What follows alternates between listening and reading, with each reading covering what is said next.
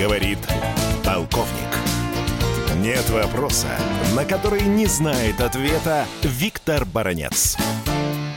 В американском Сенате взорвалась, не побоюсь сказать, ядерная антироссийская бомба. О чем я? Да о том, что сенатор Роджер Уикер призвал Байдена нанести ядерный удар по России, внимание, в случае обострения обстановки. Обострение обстановки может быть разным. Американцам может всяческое померещиться. В этой расплывчатой фразе и таится одна из опасностей. Но я хочу сказать о другом. Этот призыв произнес государственный человек. Это сенатор. Не какая-нибудь уборщица в Пентагоне, не какой-нибудь клиент Вашингтонского дурдома. Это весьма влиятельное государственное лицо, которое произнесло этот призыв, находясь не в алкогольной коме, а в полном здравии. Ну что же, дорогие друзья, Америка уже давно, давным-давно бредит ядерными ударами по России. Не так давно стал известен план американский о том, что по России Пентагон планировал, внимание, нанести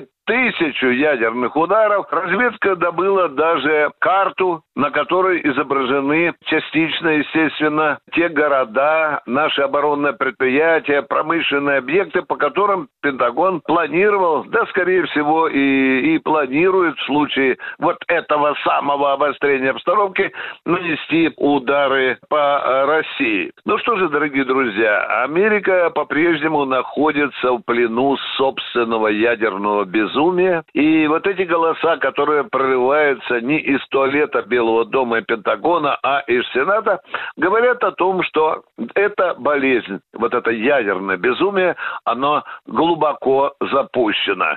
Виктор Баранец, Радио «Комсомольская правда», Москва. Говорит полковник.